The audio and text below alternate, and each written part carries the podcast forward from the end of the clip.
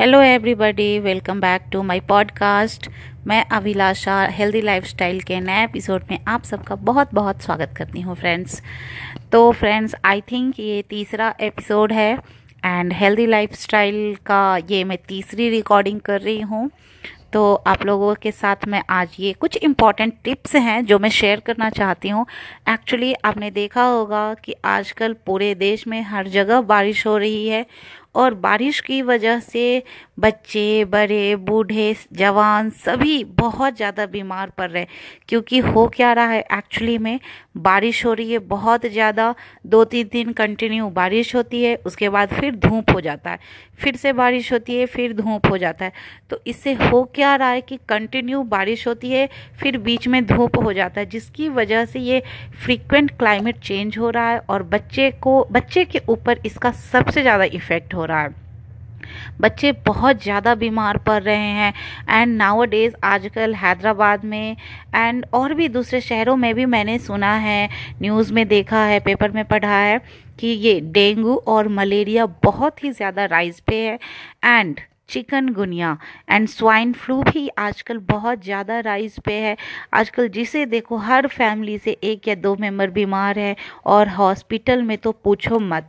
मेरी खुद की बच्ची बीमार हुई थी और मैं गई थी जब हॉस्पिटल में, तो यू वोंट बिलीव, वहाँ पे सीट नहीं मिल रही है, यानी कि बेड नहीं अवेलेबल है। इतने बच्चे और बड़े बीमार हो रहे हैं।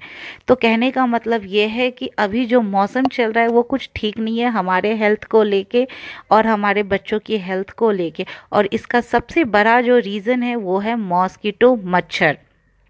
ना सिर्फ डेंगू फैलाने वाला मच्छर यानी कि और मलेरिया फैलाने वाले मच्छर भी हैं, और भी बहुत ही तरह के जहरीले मच्छर हैं जो कि काटने के बाद डिफरेंट डिफरेंट टाइप के viral fever and different different तरह की बीमारियां हमें देके जाते हैं, जो कि हमारे लाइफस्टाइल को हेल्दी बनाने के लिए बिल्कुल भी सही नहीं है।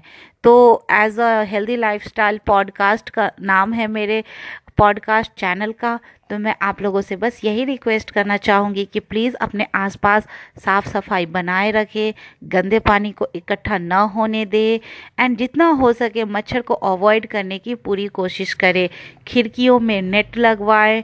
दिन भर और रात में भी हमेशा ये जो मॉस्किटो कॉइल होता है या मॉस्किटो लिक्विड है, इस तरह के चीज़ों का प्रोडक्ट का यूज़ करें। बच्चों को आप मॉस्किटो से बचने के लिए आजकल रोल ऑन आ रहा है एंड अलग अलग टाइप के स्टिकर्स भी है जो कि बच्चों को पसंद भी आता है और वो मॉस्किटो से भी बचाता है।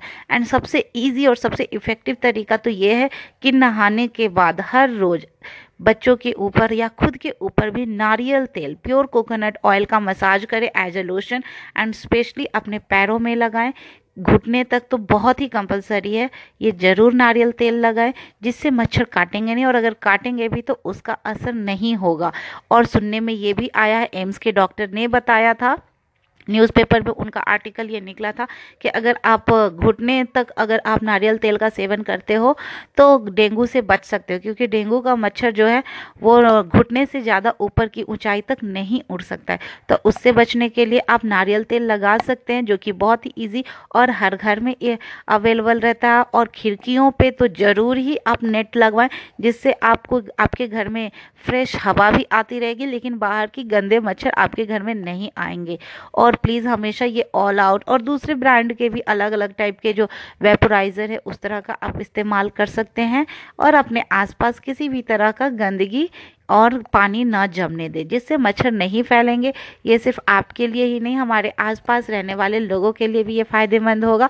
तो फ्रेंड्स, आज ज़्यादा ना बातें करते हुए मैं सिर्फ आप लोगों से यही रिक्वेस्ट करूँगी, बी सेफ, ताकि आपकी लाइफस्टाइल बिल्कुल हेल्दी रहे और आप इसी तरीके से स्माइल करते रहें।